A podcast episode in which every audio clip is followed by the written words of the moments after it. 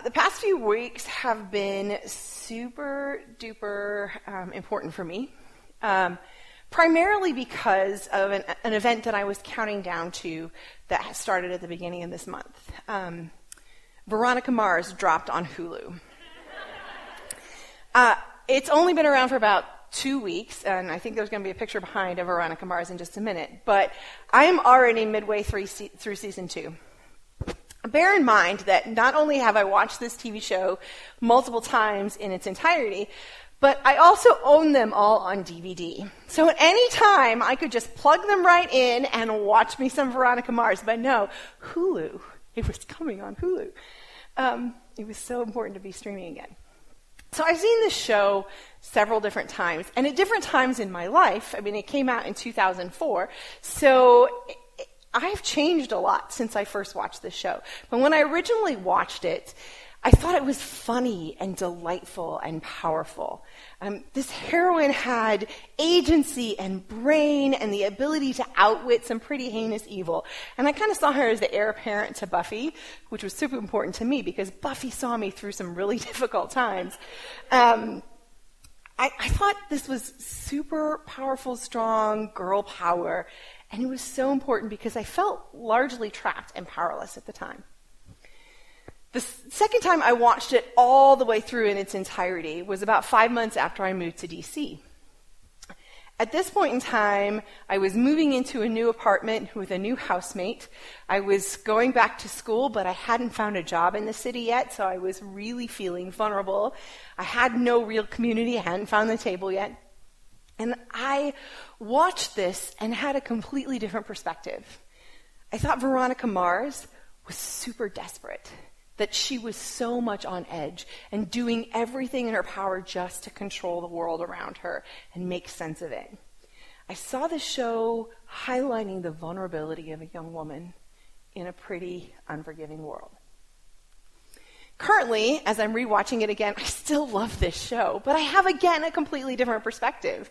Uh, the things that define my life with my job and all my extracurricular activities is this profound sense of responsibility in so many areas of my life.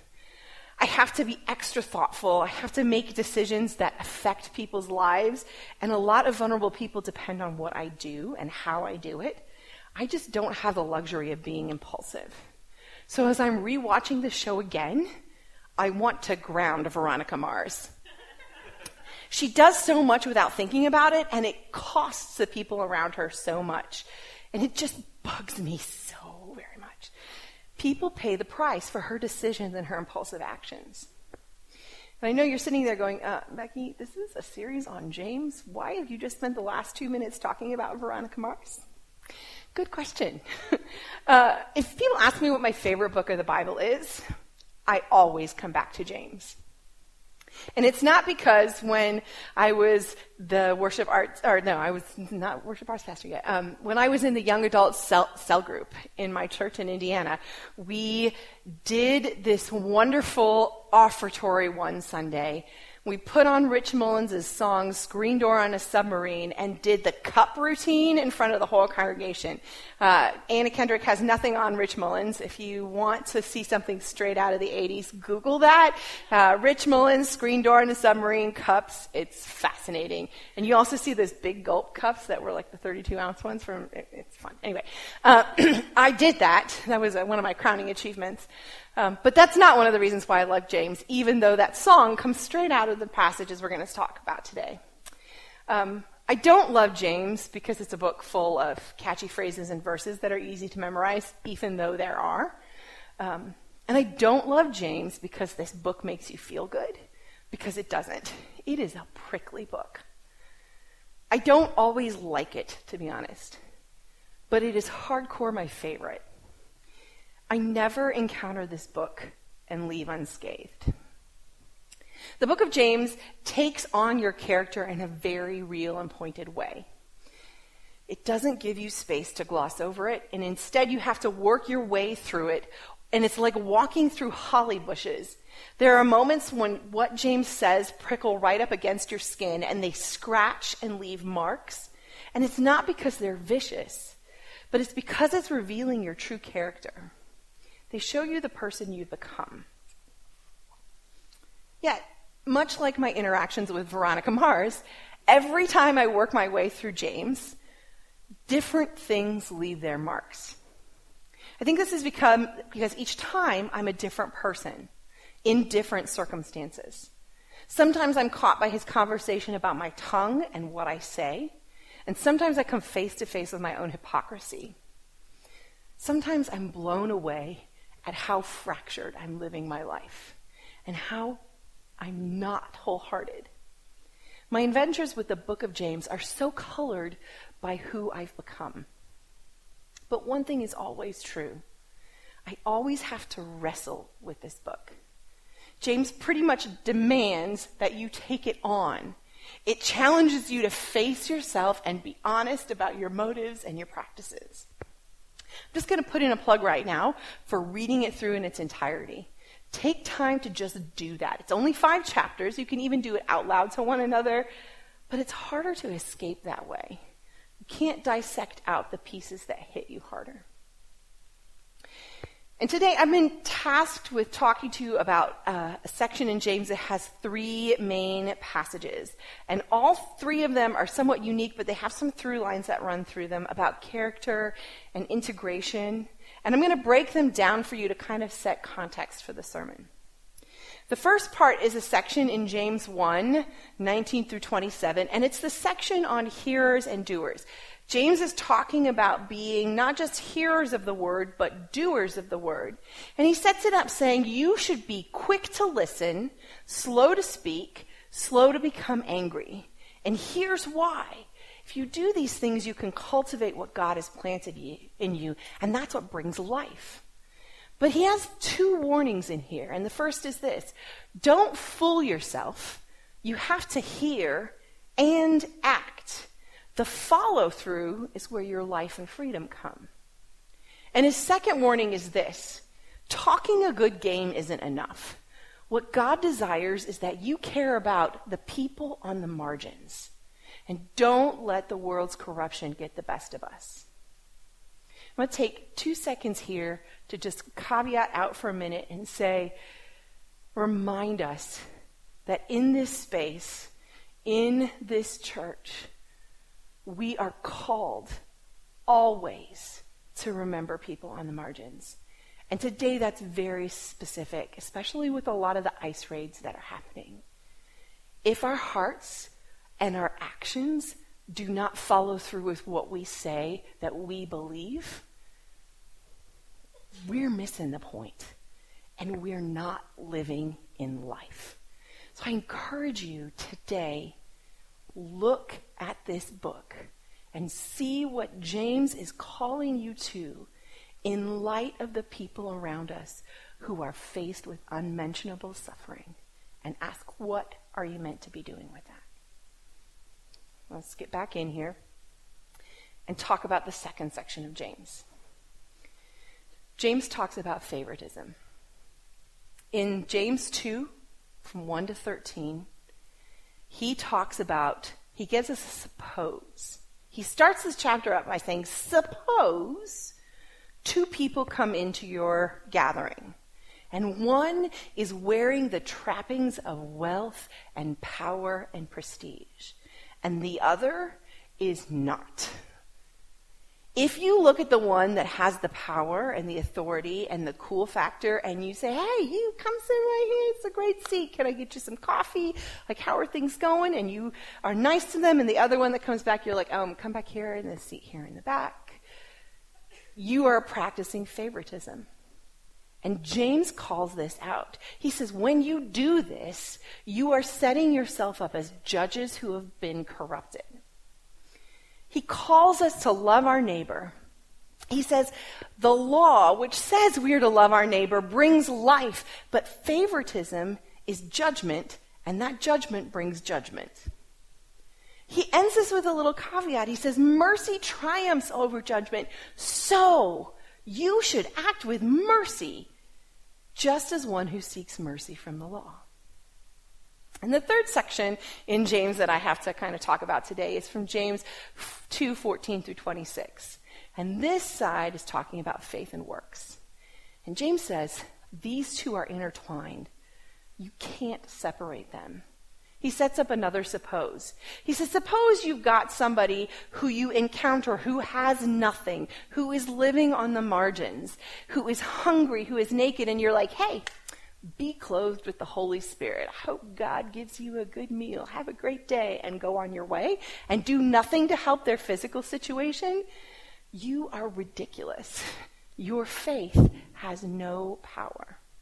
He says, some people may say, hey, um, you, you can have your works, but I have faith. And he's like, that's ridiculous. These two have to go hand in hand. Says, This is the proof. Abraham had faith. He believed it was credited to him as righteousness, but then he went and did some really powerful things that acted out his faith.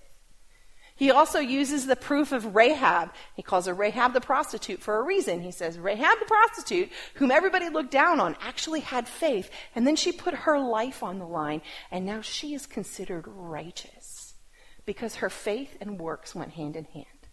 If you separate the two, it is death. It's ineffectual. So all three of these scriptures that I've kind of like paraphrased over and glossed over for you have at their core this clarion call to be people who live the character of Christ as they follow him. We can't be people who say one thing and do another. That creates fractured lives and fractured people.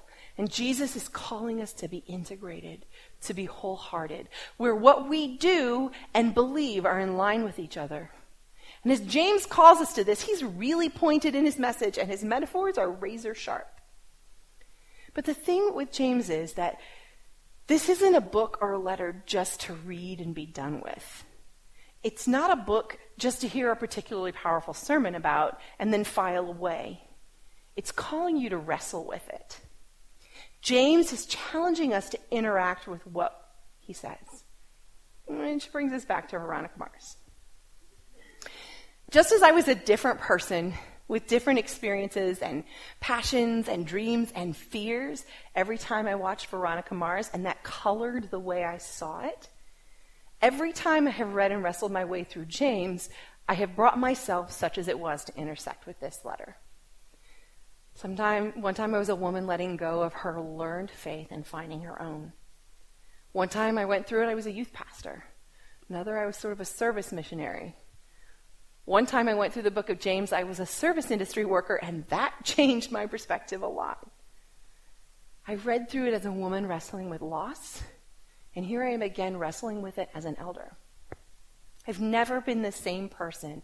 And each iteration through the book has its own flavor, its own journey, its own points of contention. And in some ways, this is so beautiful because it means this finite book, these five chapters, have this infinite ability to change me. It's almost as if these words have life. But even so, how do I then, in this sermon, decide which possibility, which interpretation, which cultural lens which Veronica Mars I share with you today. And then it hit me. I don't. Instead, I try an experiment. I do something a little different. Why don't I give you a hands on way to figure out how the book of James challenges each of you?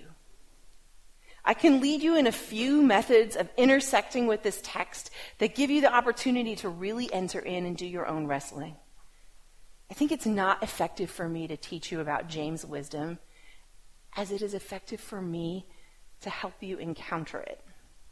So I'm going to change things up a bit and invite you to join with me in using a couple different spiritual practices. I'm going to walk us through a Lectio Divina exercise and an Ignatian imaginative prayer exercise today. These are both contemplative spiritual practices and methods that invite us and create room for us to think and find different ways to explore what we're encountering. Usually these can be both practiced in solitary and in community, but this sermon setting is kind of a, an amalgam of both. So it's not really going to be good for a lot of personal conversation. So what we're going to do is I'm going to invite you to take notes of your experience on the way. So if you need to pull out your phone or you need to pull out a piece of paper and a pen, absolutely fine. But I invite you to make those notes and then share them. You can grab me afterwards or one of your friends or take it to your dinner party, but share what you're experiencing in this today. I'm going to start with a practice called Lectio Divina. This is a Latin practice called, that means um, divine reading. It treats the sacred text like a living word and not just a text to be studied. We'll be working through a scripture in James four times, and each time through, I will give you a prompt, something to be thinking of, so that as you're pondering, you have a framework for engaging with this sacred text. I will leave us some moments of silence in between each time to give us space, and after each stage is done, I'll share you share with you a little bit of my perspective as I worked through this practice with this passage. The very end, I'll leave a little room for maybe if there are a couple people who want to share their ending points, they can do that. So I want to start us by setting our intent and inviting the Holy Spirit to help us make space to encounter and engage this word. So if you feel comfortable, close your eyes um, if you want. Feel your breath moving in and out.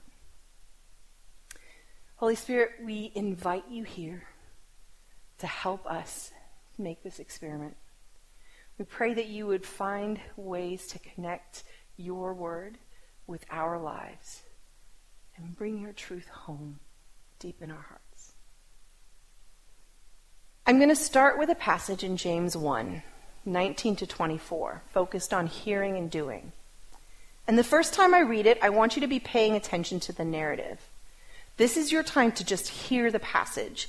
As I read, if there are words or phrases that stick out to you, jot them down. And in our pause after reading, reflect on them. Note how they're touching with you and interacting with you. James 1 19 to 24. My dear brothers and sisters, take note of this. Everyone should be quick to listen slow to speak, and slow to become angry, because human anger does not produce the righteousness that God desires. Therefore, get rid of all moral filth and the evil that's so prevalent, and humbly accept the word planted in you, which can save you. Do not merely listen to the word and so deceive yourselves. Do what it says. Anyone who listens to the word but does not do what it says is like someone who looks at his face in a mirror and after looking at himself goes away and immediately forgets what he looks like.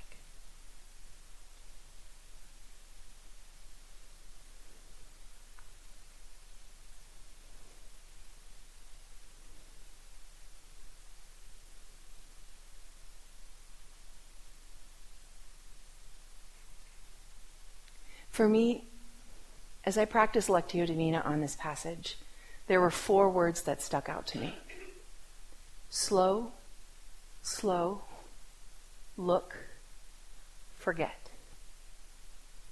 As I thought about how these words touched me, I squirmed quite a bit. My stress level has been pretty high recently, and this plays out in many ways. I, find that I don't have enough downtime or time to breathe, and my capacity for grace and patience is a casualty of this. It's really low. I don't have enough for myself or anybody else. I'm quickly cranky, and I quickly forget things that I need to remember. These words seem to point in a magnifying glass on the things I'm not doing well and remind me that I, of the things I need to remain healthy and whole. In a moment, I'm going to read this passage again. This time, I invite you to look at this in a metaphorical or allegorical way. Are there some deeper spiritual meanings that you see here? Does this remind you of something else in Scripture or something that Jesus did or said? Does it remind you of a story or a poem or a visual piece of art or a movie? If so, how? And in our pause after the reading, I encourage you to look over these connections. What allegorical ties are you seeing? My brothers and sisters, take note of this. Everyone should be quick to listen and slow to speak and slow to become angry because human anger does not produce the righteousness that God desires. Therefore, get rid of all moral filth and evil that is so prevalent, and humbly accept the word planted within you, which can save you.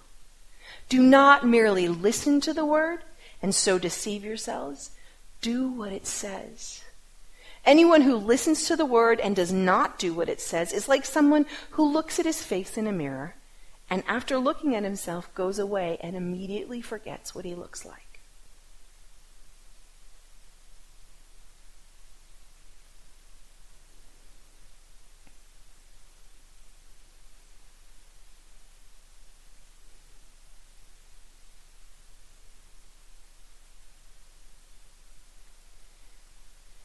This reading really evoked for me a book I loved when I was a child The Secret Garden. The main character, Mary Lennox, experienced a great trauma in her early life and then ended up in a dark and dreary home in Yorkshire where she wasn't wanted. It was full of crying and loneliness. She was quick to throw a temper tantrum and often angry and sharp with the people around her. But by fluke, she found a key and a hidden gate and an overgrown and dying walled garden. However, with the help of a boy named Dickon, she began the hard work of planting and cultivating life and beauty. It took a lot of work cutting out and getting rid of the weeds and the brambles that were choking the plants, pruning the trees and the bushes. But in the work, she was changed. And she began to invite the people around her to interact with this garden. And in the process, she helped a miserable child walk again and brought healing to a father son relationship.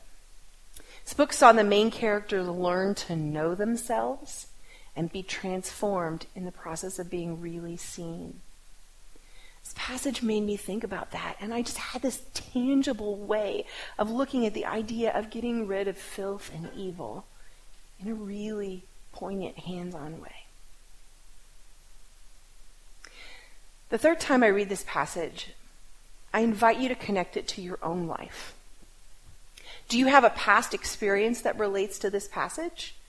Do you have something that's going on right now that intersects with it?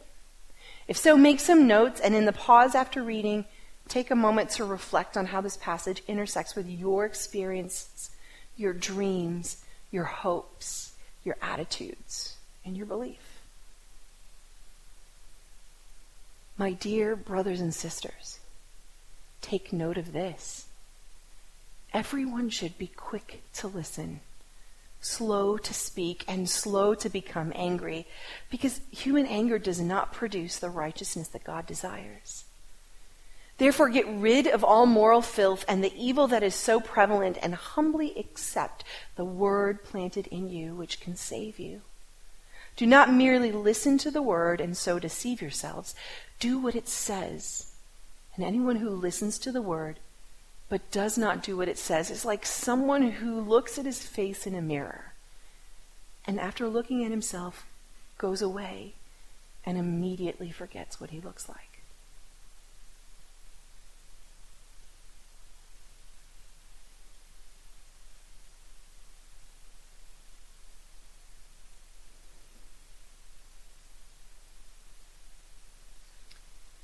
a long time ago. I used to work in a nursing home in an Alzheimer's wing. We had one resident who was very often cantankerous. However, we could always settle her down by giving her a bundled up mess of yarn, several different balls that had been tangled together and were knotty and messy. We could tell her that someone made a mess and we needed her help in fixing it. And she would happily sit down for hours, detangle everything. She would present us with four or five neatly round balls of yarn and be so happy to help. But every night, as soon as she was asleep, it was one of the aides' job to take these balls, unwind them, tangle them up again, make them as big a mess as possible.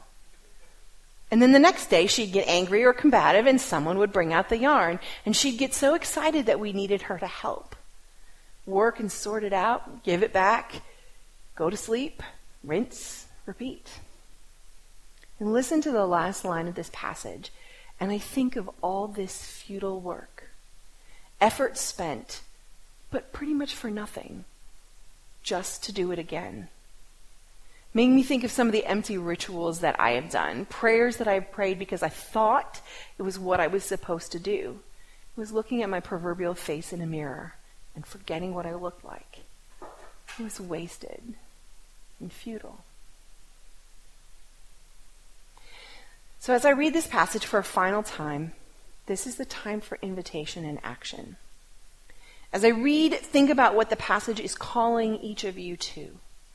How is this passage calling you to an integrated life? How is it calling you to pay attention or learn more about something? In the pause that follows the reading, ask yourself for a step that you can take in response. How can you use this to, to, as a springboard to align yourself more closely to your values? Make a note of this so you can follow up this week. My dear brothers and sisters, take note of this. Everyone should be quick to listen, slow to speak, and slow to become angry. Because human anger does not produce the righteousness that God desires.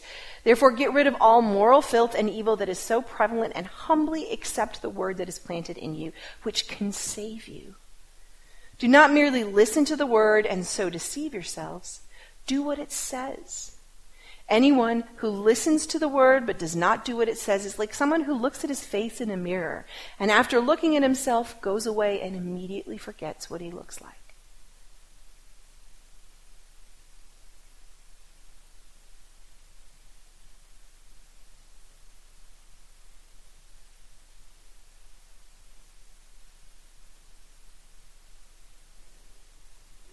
So, as we wrap this time up, is there anyone here who might, in one or two sentences, just want to shout out what action step they're kind of called to this week? You don't have to, but just want to leave that open.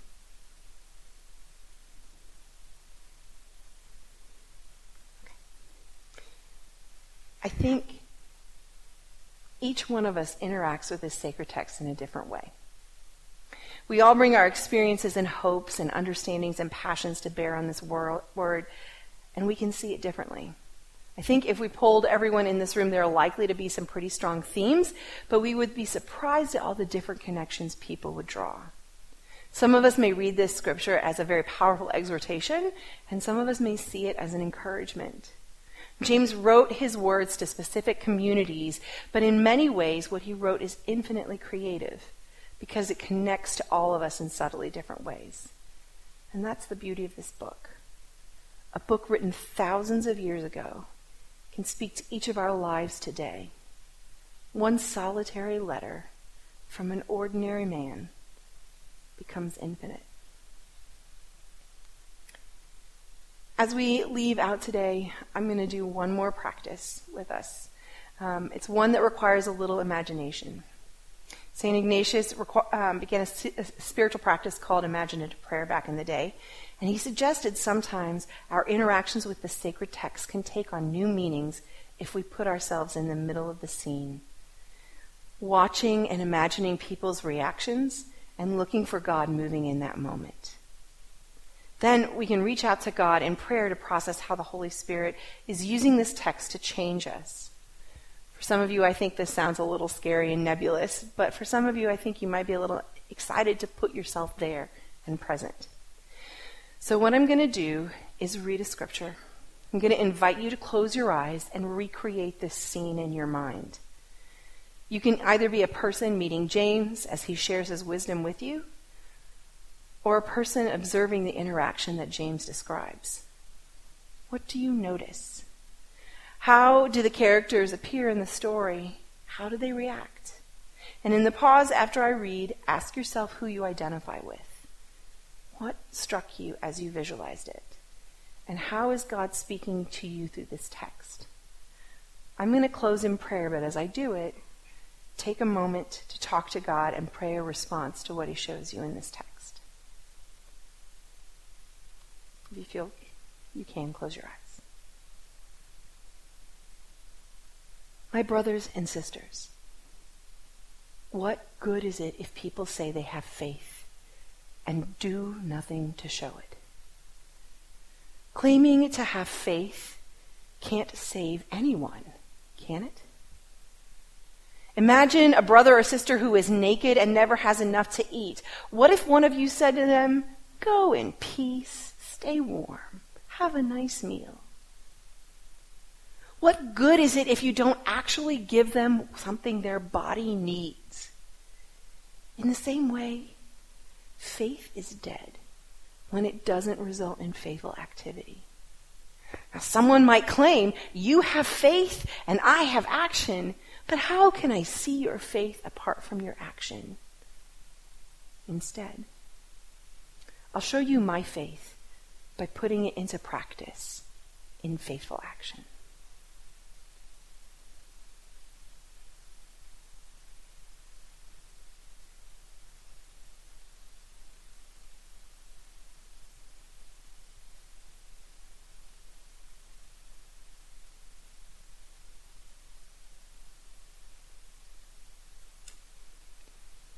Jesus.